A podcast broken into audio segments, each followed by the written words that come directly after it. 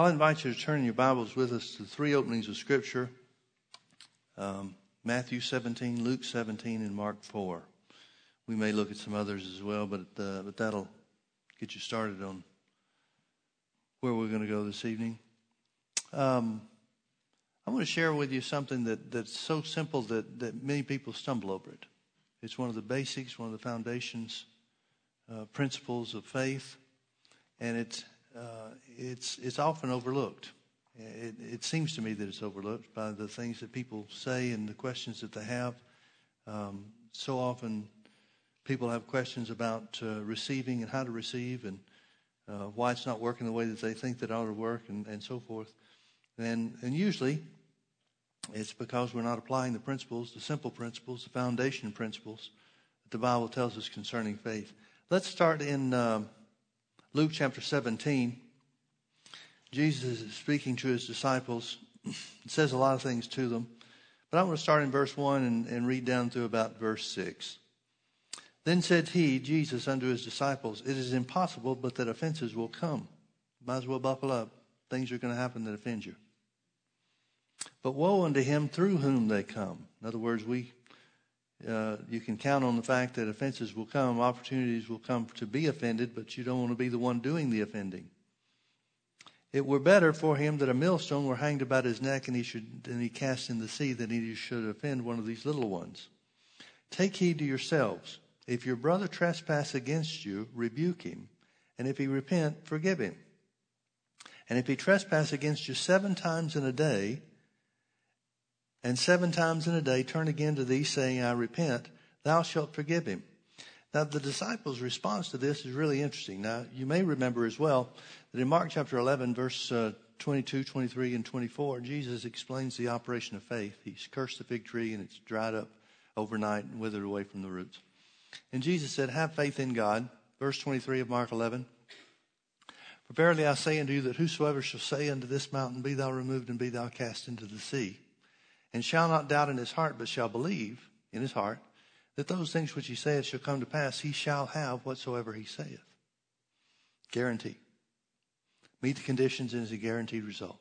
Jesus then tells us how faith works in prayer, verse 24. Therefore I say unto you, what things soever you desire. Notice it's not what things soever God desires for you. God can't do it for you. You have to do it for yourself. What things soever you desire, when you pray, Believe that you receive them, meaning the things you desire, and you shall have them. Now that's where we usually stop talking about the subject of faith, but verse 25 is connected to that. Jesus said in the 25th verse, and when you stand praying, forgive.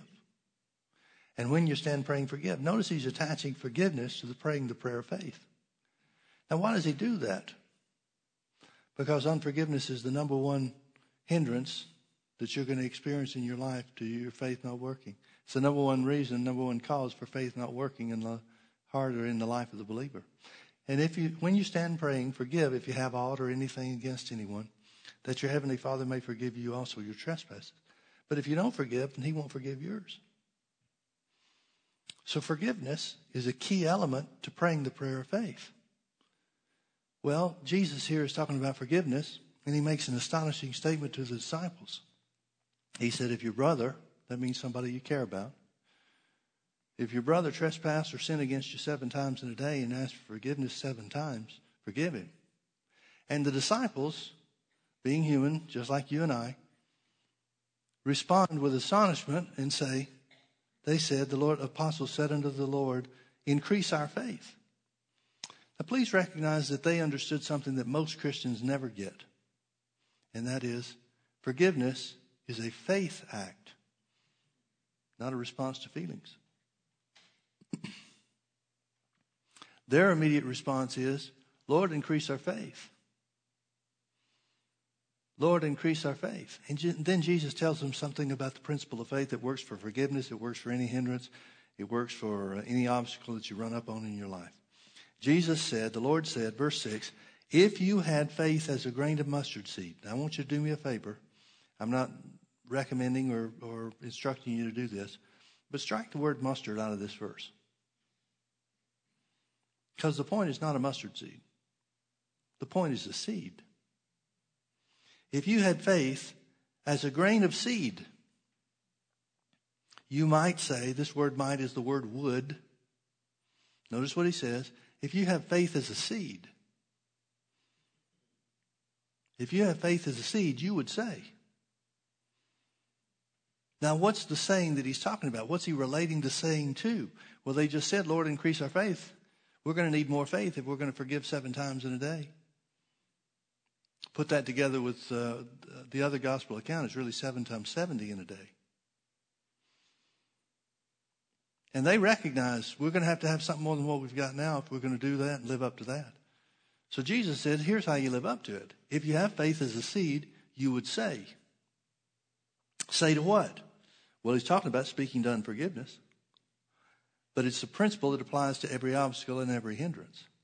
If you had faith as a seed, you would say unto this sycamore tree, Be plucked up by the root, and be thou planted in the sea, and it should, literally would, obey you. Now notice what he's saying. He's saying, here's how to get rid of hindrances. Here's how to get rid of hindrances. Here's how to get rid of the things that hold you back in life. Well, unforgiveness will certainly hold your faith back, from, hold you back and, and keep your faith from working, according to Mark 11:25. Unforgiveness will keep you from walking in the blessings of God in a lot of ways. But that's not the only hindrance or obstacle we run up on in life, is it? Is it? Is that the only thing you ever have to deal with is unforgiveness? What about when we're attacked with sickness? That's a hindrance, isn't it? It's a hindrance from walking in the divine health that Jesus purchased for us with his sacrifice. What about financial lack? That's a hindrance, isn't it? That hinders us and is an obstacle to walking in the blessing of abundance that Jesus paid the price for.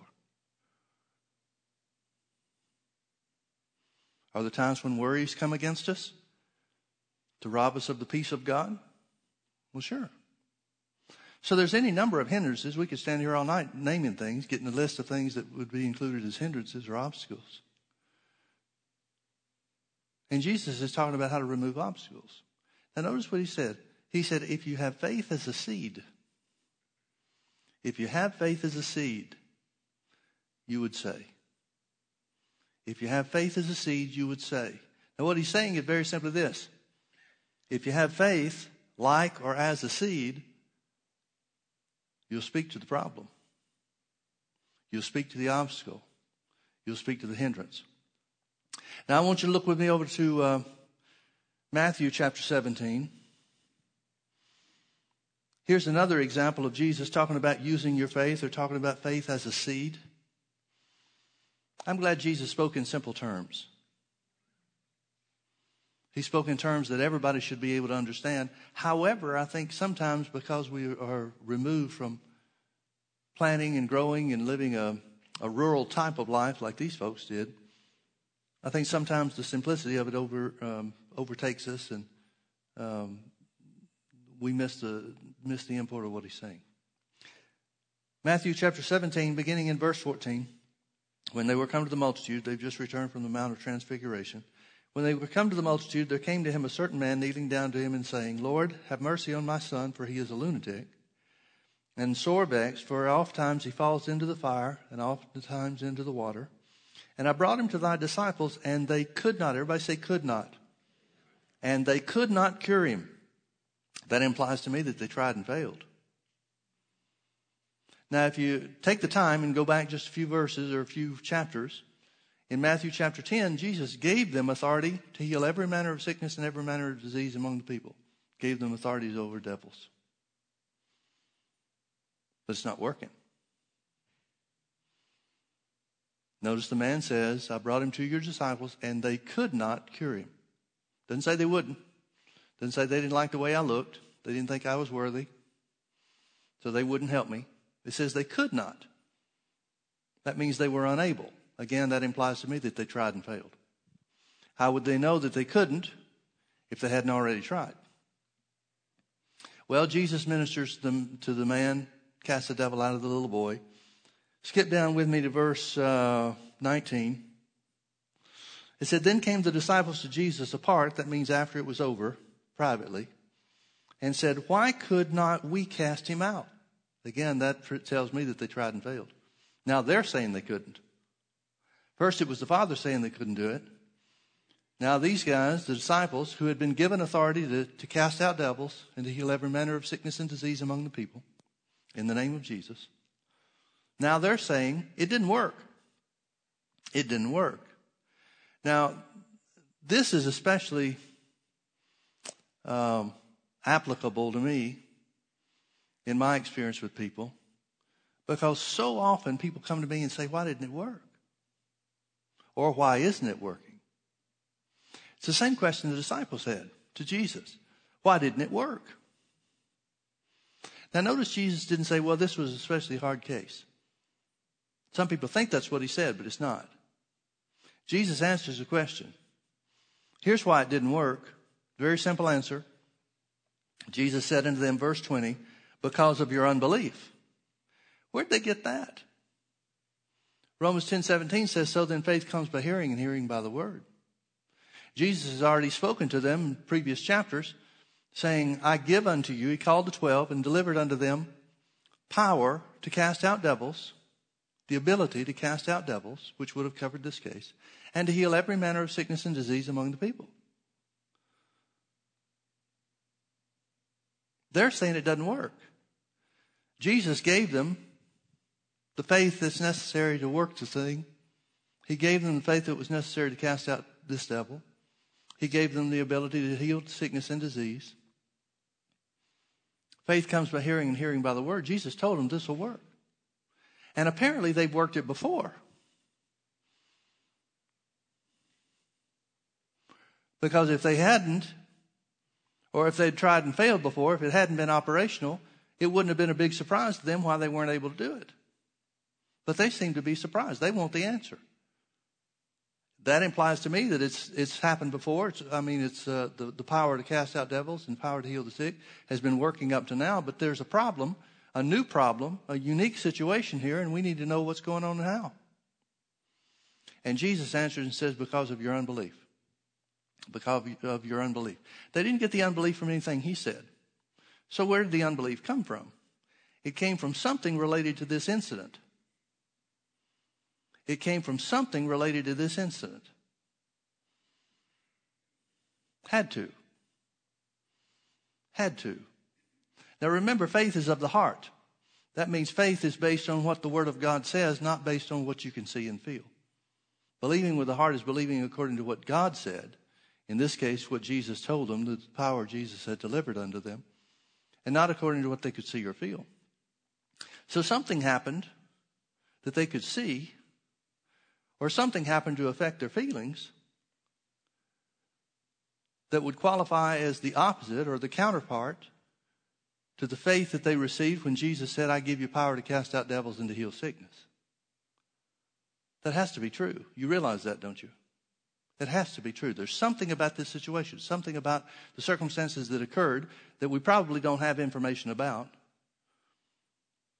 that caused them to have greater faith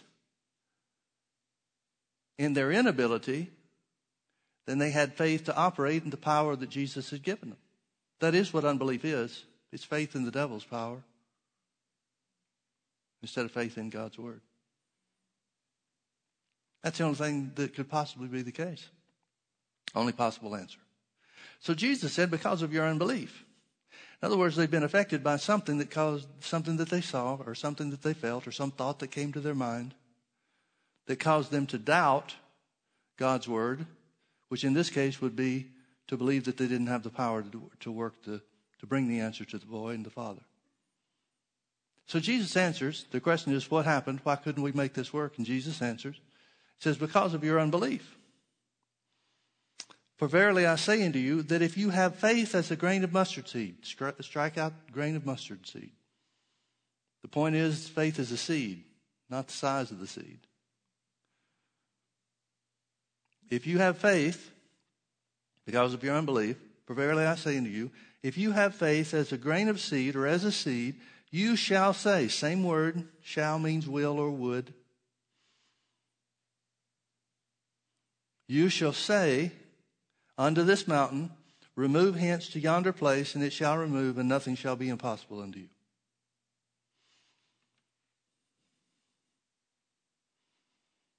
What's Jesus saying? Jesus is saying faith is like a seed. Faith is like a seed. And when you have faith like a seed, you speak. When you have faith like a seed, you speak. Now, Jesus, as I said, used simple terms. They're becoming more and more foreign terms to us because we don't grow stuff much. We don't go in the backyard too much, and, and or some of us will plant flowers or plant vegetables or something like that. But for the most part, our experience with growing things is whatever the landscapers are able to make happen in our yard. But growing things is something that is intended to be universally understood. For example, if we have a wheat seed or a grain of wheat, what are we going to do with that? What's the best use of that seed? Wouldn't make sense to try to ground it up in flour, make biscuits, because there's not enough. So, what's the best use for that seed? Well, the obvious answer is to plant it, isn't it? The best use for a seed is to plant. And as a matter of fact, that's the purpose for a seed. Seed doesn't do you any good unless you plant it in the ground. So Jesus is saying that the way to plant seed, plant the seed of faith, is to speak. If you have faith as a grain of seed or as a seed, you will say or you will speak. First time he uses the sycamore tree, uproot the sycamore tree. Second time he uses a mountain. He both times he uses different situations, different events, but he uses a similar principle, something that's bigger than the problem you can see. He says faith will work on the biggest thing. The very biggest thing you can imagine, the very biggest obstacle that can present itself. Faith will work when it's planted. How do you plant it? You say. Faith is like a seed. Faith is like a seed. Doesn't do any good unless it's planted. How do you plant it?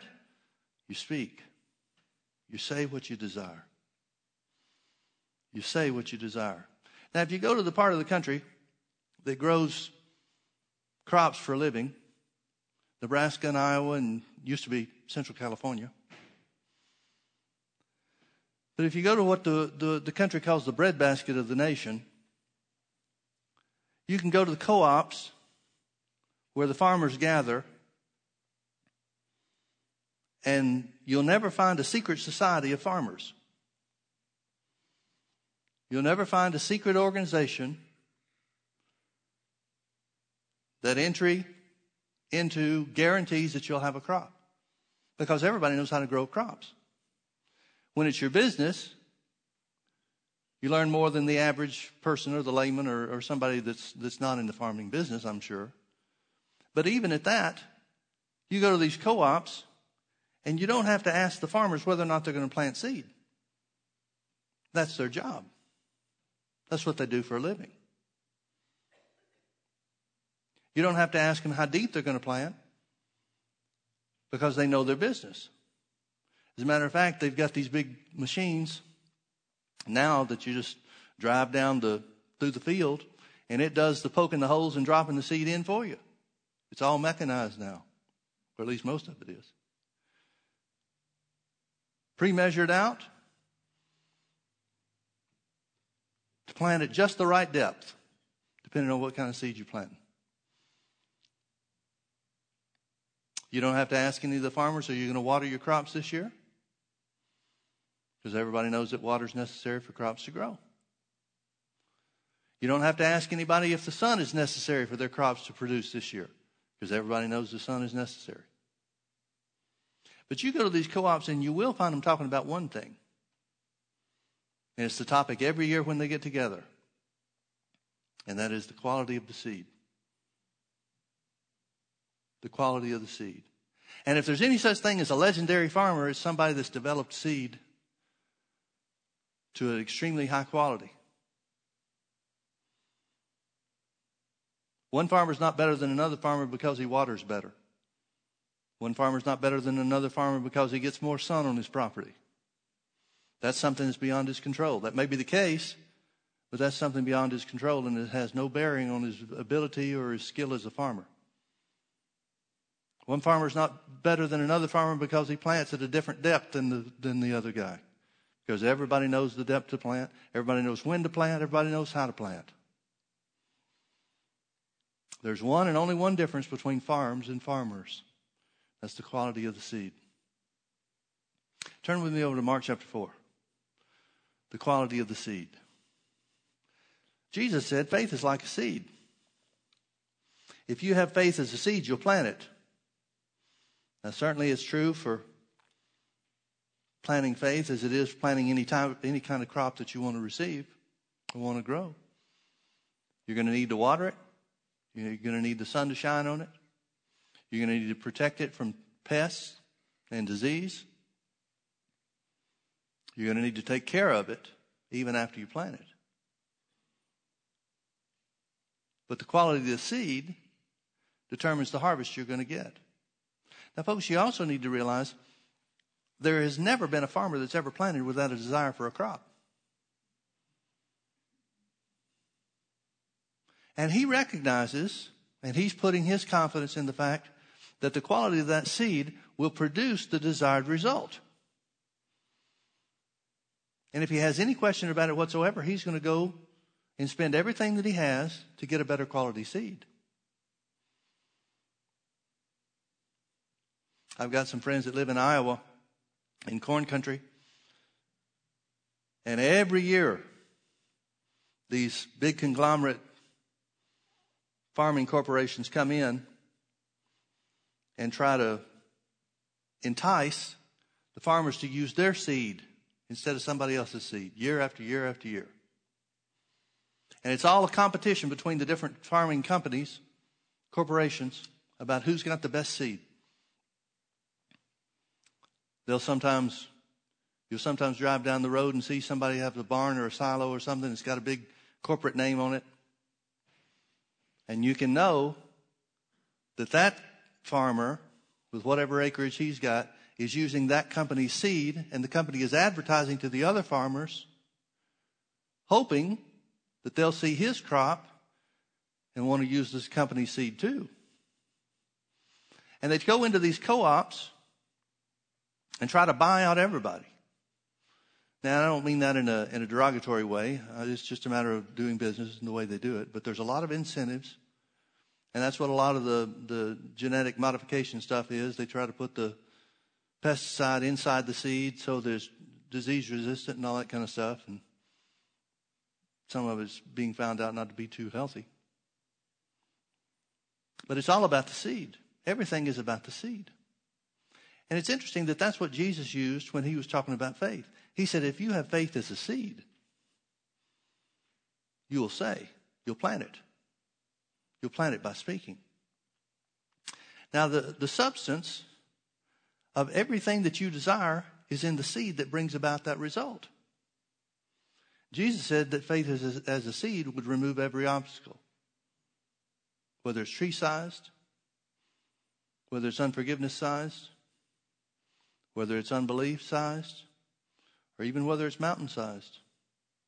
Now, here's what that means it means that if you want to grow an oak tree, you don't have to have an acre in the size of a house to, to get it to, to grow. One acorn, normal sized acorn, is enough to produce an oak tree. In other words, the substance of the oak tree is in the seed called the acorn. Now, if you took an acorn, everybody knows what size acorns are If you took an acorn and held it in your hand, you wouldn't think that was an oak tree. But there's an oak tree inside of it. And if you went to somebody and said, Hey, I, did you know I've got an oak tree in my pocket? Pulled out an acorn, they'd laugh and said, Oh, that's not really an oak tree. But it is. It has the capability, it has the substance to produce the biggest oak tree that's ever been known to man inside that one acorn. That's what Jesus is saying about faith. If you have faith as a seed, plant it, watch it grow into something that's bigger than anything you can imagine. Did you find Mark 4 yet? Mark chapter 4? Jesus uses the same example of growing. Verse 2, it says, And he taught them many things by parables and said unto them in his doctrine. Notice this is Jesus' doctrine. Well, it should be okay for it to be our doctrine then. If Jesus taught on this kind of stuff, it ought to be good for us to teach on this stuff. He taught unto them in his doctrine, Hearken, behold, there went out a sower to sow. What's a sower? Well, we'd say a sower is a farmer. What's sowing? Planting. If we were using a modern day translation of this, it'd say, Behold, a farmer went out to plant. And it came to pass as he sowed or as he planted, some fell by the wayside, some what? Some seed. He's sowing seed. Some of the seed fell by the wayside, and the fowls of the air came and devoured it up. And some fell on stony ground where it had not much earth. And immediately it sprang up because it had no depth of earth. But when the sun was up, it was scorched. And Because it had no root, it withered away. And some fell among thorns, and the thorns grew up and choked it, and it yielded no fruit. And other fell on good ground and did yield fruit that sprang up and increased and brought forth some thirty and some sixty and some a hundred. And he said unto them, He that has ears to hear, let him hear. Now, what does that mean? It means Jesus is saying, I'm telling you something really important here, and it's up to you to listen. It's up to you to understand. It's up to you to, to come to the realization of the principles of truth that I'm sharing with you. Now, what is he telling them? Well, he's just telling them a simple story. He said, when a farmer goes out to plant, if some of the seed falls by the wayside, off the edges of the good ground that's been prepared for, for harvest or for planting, if some falls by, falls by the wayside, the fowls come, the birds of the air come and eat that up. And it doesn't produce anything. And some, if some of the seed falls in stony ground that's not been prepared and doesn't get water like the rest of the, the field does, then the sun will dry that up and it won't produce anything. And others, other seeds, if it falls among thorns and the thorns choke it out, maybe getting water, maybe getting the right amount of sun, but if the thorns choke it out, then it won't produce much either. Telling us the seed has to be cared for. But he said if the seed falls in good ground, ground that's been prepared, ground that receives sun, receives water, is taken care of and, and, and protected from the thorns and disease and whatever else might get it, that seed will always produce. That seed will always produce. Simple story. Simple story. But the disciples want to know more about this. Notice a little bit further into the chapter. Well, the next verse, verse 10, and when he was alone, they that were with him with the twelve asked him of the parable. And he said unto them, Unto you it is given to know the mystery of the kingdom of God. Now put verse 9 together with verse 11. He that has ears to hear, let him hear. Hear what? The mystery of the kingdom of God. In other words, he's saying this is the secret. This is the secret for how everything in the kingdom of God works. It's like planting seed in the ground. Now, Jesus is the same one that said in Matthew chapter 17, verse 20, that if you have faith as a seed, you would say to this mountain, Be thou removed and be thou cast into the sea. He's the same one that said in Luke chapter 17, in verse 6, that if you have faith as a seed, you would say to this sycamore tree, Be uprooted or plucked up by the roots and cast into the sea, and it would obey you. So when Jesus is using the example of a farmer planting seed in the ground, do you think he's talking about something different than what he was talking about in those two instances? Or is Jesus being consistent in his use of examples and parables? Well, if he's not being consistent, then he's going to confuse them, isn't he? If it means something different from time to time, then I'm confused. And he's not here to confuse us. He tells what the reason was that he gave them this parable and told them this story to begin with. He tells the disciples that in their, their understanding or coming to understand what he means by this story is the secret to how the whole kingdom of God works.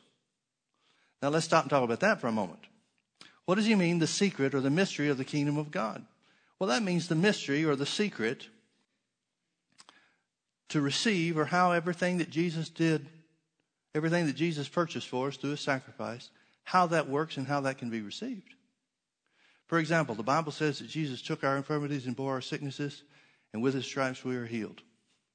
In other words, the kingdom of God includes Jesus dying for our sicknesses. So the mystery of the kingdom of God revealed in this story is the way to receive the healing that Jesus purchased for you. Jesus took our infirmities or took our uh, um, transgressions and our iniquities as well, that we might be born again. That's certainly a part of the kingdom of God. So the principles of this story, using your faith like a seed, is the secret to receiving what Jesus purchased for you as far as salvation is concerned. The Bible says Jesus was made poor for our sake on the cross. The chastisement of our peace was upon him. He was made poor for our sakes, that we through his poverty might be made rich. So provision and abundance is part of the kingdom of God. And the principles in this story are the secret to receiving the abundance that Jesus has already purchased for you. Now, folks, let me ask you a question. If God wants everybody to be saved, and He does, God would have all men to be saved and come to the knowledge of the truth. If God wants everybody to be healed, and He does, that's why Jesus took upon Himself stripes. And if God wants everybody in His family to be uh, provided abundance, which He does, why didn't He just make that happen? Because the ground's not His, it's yours. You're going to see that part of what He talks about, well, it's not in this story, it's in another parable. But he tells another story about how an enemy comes in and sows tares among the wheat. It's enemies. It's an evil work to plant in somebody else's field. God doesn't plant in somebody else's field. But he tells you how to plant so that you can reap the harvest of all the blessings of the kingdom of God. So he says, unto you is, not, is given to know the mystery of the kingdom of God. But unto them that are without, all these things may be done in parables. In other words, he wants you to dig for it. It's not something that's going to be sitting on the edge of the road for everybody to see. It's going to be something that has to be spiritually understood. Verse 13, he said unto them, Know ye not this parable? And how then will you know all the parables? In other words, he's saying the key to knowing, the key to understanding all parables is to understand this one. There's something about this one because it unlocks the secrets of the mystery of the kingdom of God that will enable you to understand all the other parables Jesus spoke. Verse 14, the sower sows the word. Now, what's a sower? He's a farmer. What is sowing? Planting. The farmer plants the word. The farmer plants the word. So when Jesus said, if you have faith as a seed, what is he talking about is the seed. Well, if faith comes by hearing and hearing by the word of God, then the word of God is the seed. And he said, if you have faith as a seed, you will say to the sycamore tree, be plucked up by the roots and cast into the sea, and it'll obey you. He said, if you have faith as a seed, meaning the word of God is a seed, you'll say to the mountain, be removed and cast into the sea, and it'll obey. And Jesus said, first thing first, he said, this is the key to the secrets or to unlock the secrets, to unlock the mysteries of the way the whole kingdom of God works. Everything Jesus purchased for you. Now, stop and think about how, how opposite that is from the way most Christians operate. Most Christians have the idea that if God wants something for you, He's going to make it happen. And a lot of Christians will say, Pastor Mike, we don't understand. You preach healing for everybody. But if healing is for everybody, why am I not healed? When Jesus Himself said, this principle is the secret to unlock the kingdom of God and all of the blessings and all the benefits, including healing. He didn't say because God loves you, you're automatically going to be healed. And that must be what a lot of Christians are looking for. A lot of Christians must be looking for God to show them that He loves them by doing something in their field so that they don't have to do anything for themselves. When the Bible says in many different places, Psalm 107 verse 20 is a good example, that God sent His word and healed them and delivered them from their destructions. He didn't say because God loves you, He healed you. Because he loves you, he sent Jesus to do the work and pay the price. But the secret to unlocking the blessings of the kingdom of God, including healing, prosperity, salvation, and everything else, the key is for you to plant the word like a seed. How do you plant the word? Jesus said, if you plant it as a, if you have the word, have faith as a seed, you'll say. When the sower sows the word, he's speaking the word. He's speaking the word. Now, let me prove that to you. We won't go through the whole parable. We won't take the time to go through the whole parable. But skip with me over to verse 26. Jesus said, this is after he explains the parables, or the meaning of the parable and, and the specifics and the details. And he said, So is the kingdom of God. Here's what the kingdom of God is like. It's like that parable that he's just explained to him. So is the kingdom of God as if a man should cast seed into the ground. Well, casting seed into the ground is planting, isn't it? How does Jesus tell us to plant? By speaking. He said, here's what the whole kingdom of God's like. Here's how to reap the benefits of the, every blessing that Jesus purchased for you on the cross. The whole, and that would, that would uh, be the, the simple definition of what the kingdom of God is. It's everything Jesus provided for us through his sacrifice his death, burial, and resurrection. So Jesus is saying, here's what the whole kingdom of God is like. It's like a man planting seed into the ground. It's like a man speaking the word of God into his heart. That's what the ground is, isn't it?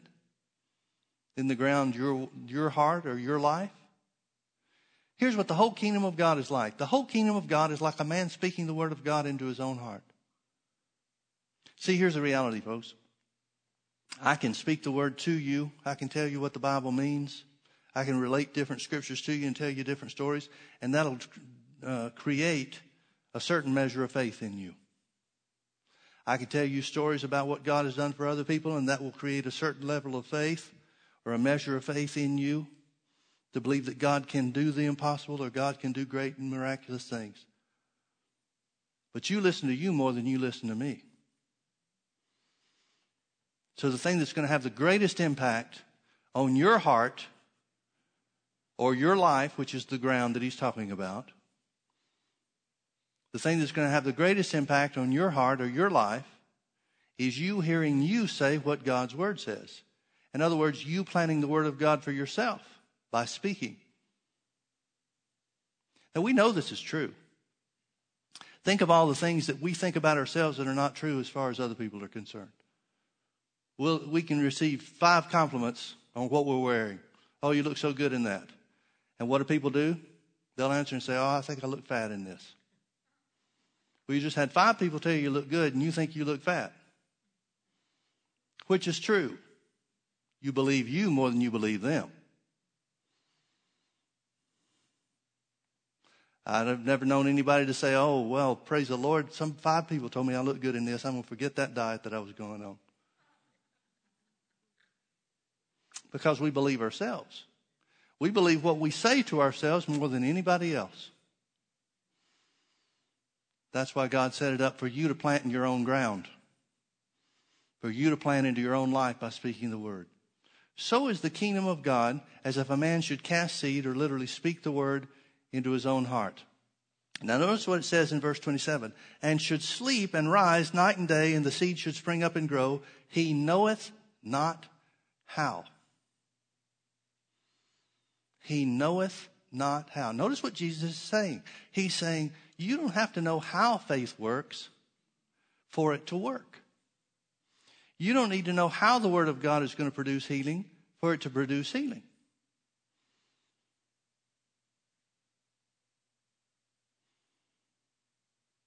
And that's the very thing that causes some people to turn loose. The very thing that causes some people to turn loose. They say, Well, I just don't know how it's going to work. Well, thank God you don't have to. Yeah, but Pastor Mike, you don't know what the doctor said. Let me tell you his latest diagnosis. I don't know how the word's going to overcome that. Well, thank God we don't have to know how. Jesus knew where you were coming from. He covered all the bases. Let me go through these different types of ground real quick. I'm going to cover this in lightning fast. The sower sows the word, and these are they by the wayside where the word is sown, but when they have heard, Satan comes immediately and takes away the word that was sown in their hearts. In other words, not everybody that hears the word will accept it and plant it. Don't be like them. These are they likewise which are sown on stony ground, which when they have heard the word immediately receive it with gladness, but have no root. This is literally the word moisture in themselves. That means they don't continue to water it. And afterward, when affliction or persecution arises for the word's sake, immediately they are offended. In other words, they don't keep watering the word. Now, how do you plant the word? By speaking it. How do you water the word? By speaking it. The first time you say it is planting. Every time you say it from that point on is watering. In other words, Jesus is saying, He that has ears to hear, let him hear. Jesus is saying, some people will hear the word and won't do anything with it at all. That's the wayside. Some people will hear the word and they'll say, Man, that sounds great. I'm going to start saying the word. And they do, but then something, some circumstance, some problem comes up and they're offended. They say, Well, I guess it's not working. And so they quit watering the word. Now, have you ever known any farmer to grow a crop without water? Can't be done. You have to continue to water the seed. How do you water the seed? The same way you plant the seed, and that is by speaking what God's word says. Third type he talks about these are they which are sown among thorns, such as hear the word, and the cares of this world, and the deceitfulness of riches, and the lust of other things entering in choke the word, and it becomes unfruitful. In other words, he says some people get distracted. They start off, they speak the word, they may even start watering the word, but they get distracted. They get distracted by the cares of this world, the deceitfulness of riches, and desires for other things. So what happens? Those distractions, those cares of this world, chokes out the word. In other words, they say the things of the world, they say the things that they think, the things that they see, and the things that they feel, as much as or more than they're speaking the word. And because seed produces, whether it's good seed or bad seed, it chokes out the good seed of the word and it doesn't produce.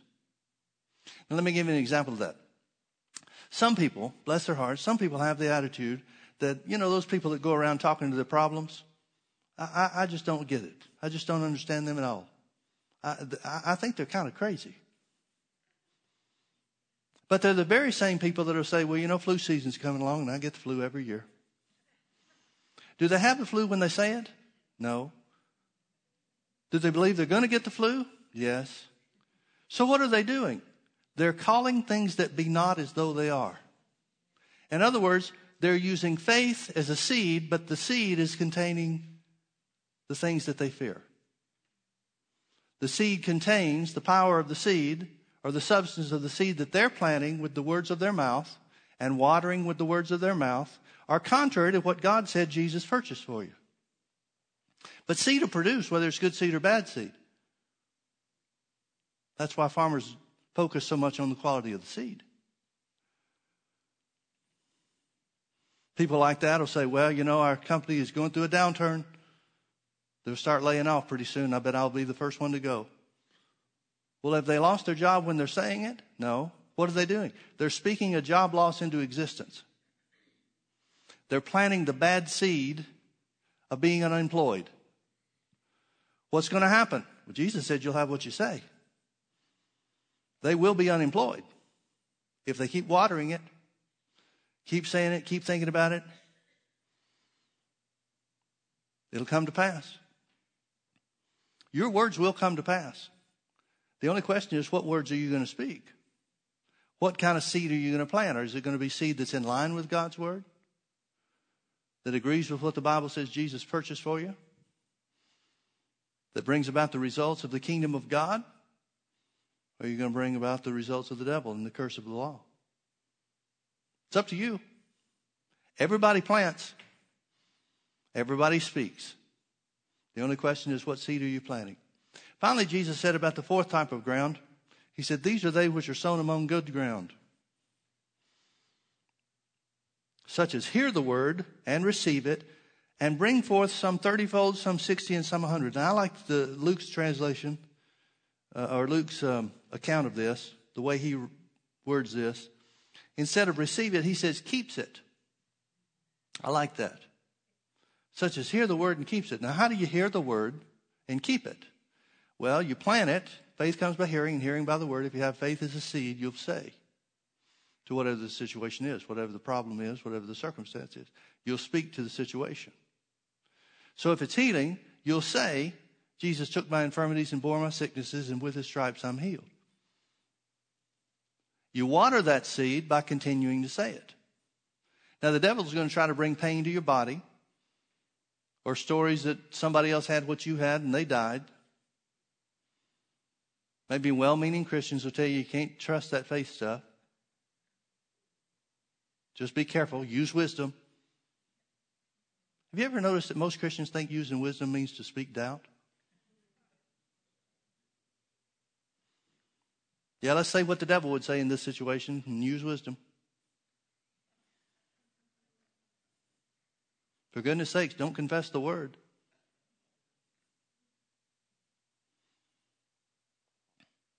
So you're going to have to guard it. You're going to have to keep it. You're going to have to keep out the weeds. You're going to have to guard against the cares of this world and the deceitfulness of riches and the desires for other things by continuing to water the word, by speaking what God's word says about healing, assuming that's what we desire. Jesus said there was the substance, sufficient substance in the seed of God's word, healing scriptures, to bring about healing no matter what the case was.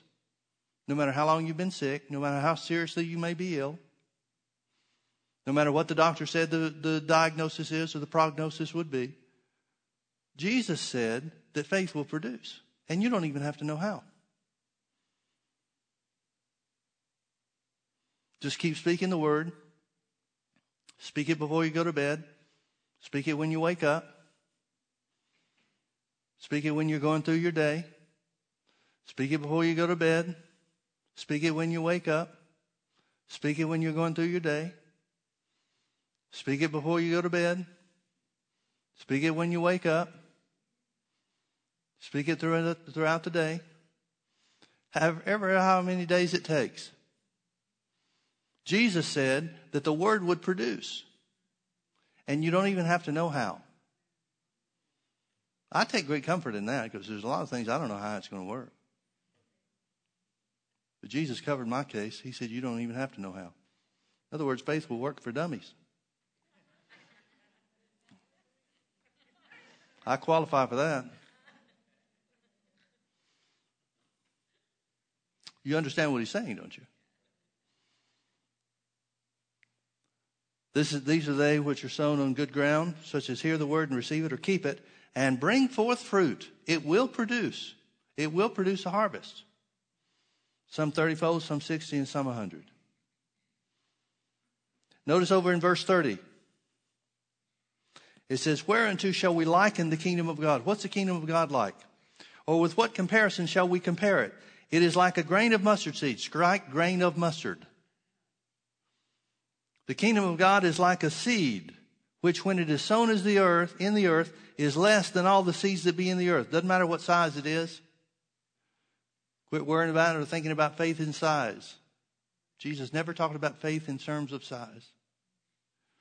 He said, no matter how small your faith may seem to be or how small the devil tells you your faith is, faith, when planted and cared for, always produces results.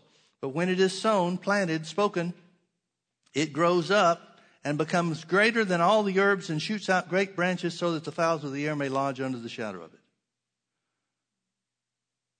Now, I don't know how big a mustard seed is. I've always heard stories that it's a real small thing. But I like the example of an acorn and an oak tree. Because I grew up in the South and we had oak trees. Man, you could climb those oak trees. You could get up high enough in an oak tree to where you got dizzy. You could build tree houses in oak trees. There's enough room to, to have two or three tree houses in many of them. Plenty of room to live up there. And it all came from one acorn. Every oak tree comes from an acorn. Now, you wouldn't take that acorn and look at it and say, someday this is going to be bigger than I can imagine. But that's exactly what it is. if it's just planted in the ground and kept and allowed to grow. Jesus said, if you have faith as a seed, you will say. How long are we going to have to say it, Pastor Mike? Well, I'll tell you, you don't need to anymore. Till the, the substance of what you desire, the healing that you desire is manifest. It's already a reality, but it's just an unseen reality. But there'll come a point in time where it's a, be a physical reality. It won't be any more real then than it is now. It'll just be able to be seen. Folks, the power's in the seed. Remember what the Bible says in Hebrews chapter 11? It says, We understand that the whole world was framed by the Word of God. In other words, there was enough seed, enough power in the seed of God's Word when He spoke the world into existence to produce everything that you see. Everything that you see. No wonder Jesus said, talking about the operation of faith, nothing is impossible to him that believes. Why? Because there's unlimited power in the seed. Unlimited power in the seed. Look with me to uh, Mark chapter 11. Let me close with this. Look with me to Mark chapter 11. I want you to, to see this and, and leave you with this thought. These are verses that we already quoted. But I want you to notice in verse 23, Jesus talking about this thing called faith. He said, For verily I say unto you that whosoever shall say unto this mountain, he's talking about planting the word as a seed. Whosoever shall say unto this mountain, Be thou removed and be thou cast into the sea, and shall not doubt in his heart, but shall believe in his heart. Now, what is it you're supposed to believe in your heart? Now, believing in the heart means, again, let me give you this definition. Believing in the heart means to believe independently of what you can see and feel. Believing in the heart means to believe according to God's word and not according to what your circumstances say.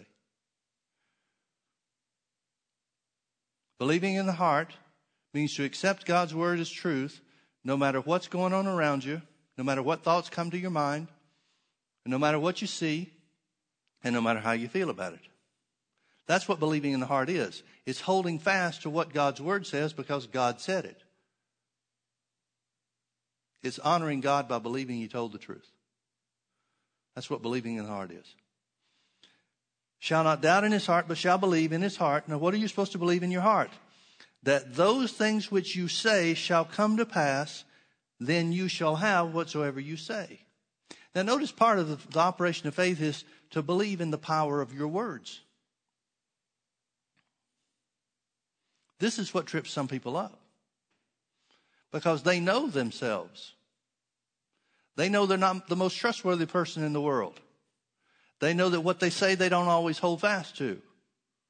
So, how is it that we, as frail, human, flawed human beings, are to believe in our own words? Brother Hagin used to call it having faith in your faith.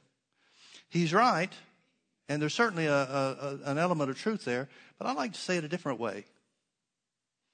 I'm not so interested in having faith in my faith. I have faith in the quality of the seed. I have faith in the quality of the seed. See, I believe my words come to pass not because it's me that's saying them. And that's what the devil always try to attack you on. Well, who do you think you are? Well, who I think I am doesn't matter. Because this is not about who I think I am. This is about the quality of the seed that's planted. And the quality of the seed that's planted is the Word of God that can never change. The incorruptible seed of God's Word the unchanging seed of God's word that has power inherent in it to do the impossible. To me, that's what Mark 11 23 means. Whosoever shall say unto this mountain, plant the seed of God's word, by saying to the mountain, be thou removed and be thou cast into the sea, and shall not doubt in his heart. Don't let anything keep you from watering that seed by saying it over and over again. Don't get distracted. Don't get discouraged. You keep watering the seed. God takes care of the sunshine part. Your part is the watering. And believe that what you say, because of the quality of the seed, shall come to pass. It will come to pass. You'll have whatsoever you say. you'll have whatsoever say. Folks, whether you realize it or not, you're imitating God when you operate in faith. You're calling things that be not as though they were. When you speak healing into your body in the face of sickness and disease, you're calling healing into existence that does not exist physically at this point in time. And that honors God. Jesus said it works every time. No matter how impossible it seems, no matter what the doctor said, faith will work every time. Amen? Let's pray. Father, thank you so much for your word. Thank you for the privilege that we have to walk by faith. Father, because faith is as a seed, your word is a seed, we speak to our bodies and we say to our bodies, say this after me, body, in the name of Jesus, be healed. Jesus took my infirmities and bore my sickness, and with his stripes I am healed. I plant the seed of God's word, the seed of God's word concerning healing, expecting the result of divine health. I declare that sickness is leaving my body according to the Word of God. I believe there's power in God's Word to make that real. And so I say it with my mouth because I believe it in my heart. And I will continue to water the seed and I will reap the harvest of health. In Jesus' name, amen. And no matter what your carnal mind may tell you about that, Jesus said that that'll work every time if you stick with it. He never promised you overnight. Matter of fact, he said it'll work whether you know how it works or not. If you sleep and rise day and night, it may take a number of days.